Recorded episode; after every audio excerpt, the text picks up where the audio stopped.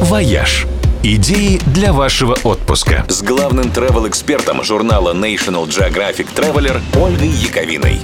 Всем привет! Сегодняшний день называют «Черной пятницей». Последний уикенд ноября стартуют большие зимние распродажи, и пик потребительского безумия приходится как раз на пятницу – кстати, черной ее прозвали вовсе не потому, что продавцам приходится продавать свой товар за бесценок. На самом деле они ждут этого дня как Нового года. Потому что продажи вырастают до небес, и по итогам дня баланс точно окажется в большом плюсе. В английском языке в таких случаях говорят «to be in the black», а быть в минусе – это «to be in the red».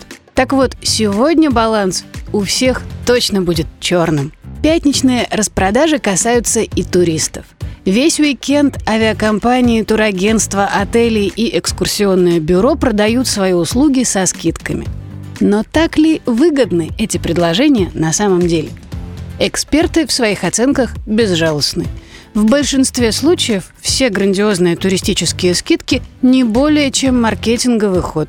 Чаще всего предложение действует только на ограниченный зимний период, когда обычные услуги продаются по уже сильно завышенной цене, и скидки лишь возвращают их к нормальному уровню. Запомните, то, что стоит дорого, никто не будет продавать дешево. Разные мелкие услуги, трансферы, экскурсии, страховки, аренда машины и так далее, вот их действительно имеет смысл бронировать именно в пик распродаж. А вот билеты и отели для зимнего отдыха гораздо выгоднее покупать не в черную пятницу, а летом. Или поймав специальную акцию авиакомпании или отеля. Таких много бывает в течение года.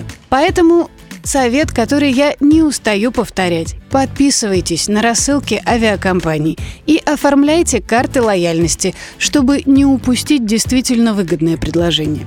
Есть еще несколько лайфхаков, помогающих скостить цену на перелет.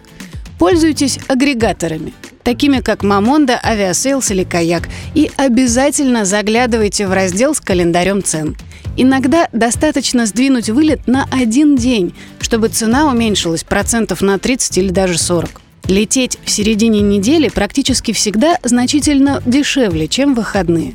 А самые низкие цены бывают в начале и в конце сезона на полеты против шерсти – то есть это, например, когда в конце декабря чартеры вывозят туристов на длинные новогодние праздники, и обратные рейсы всегда полупустые.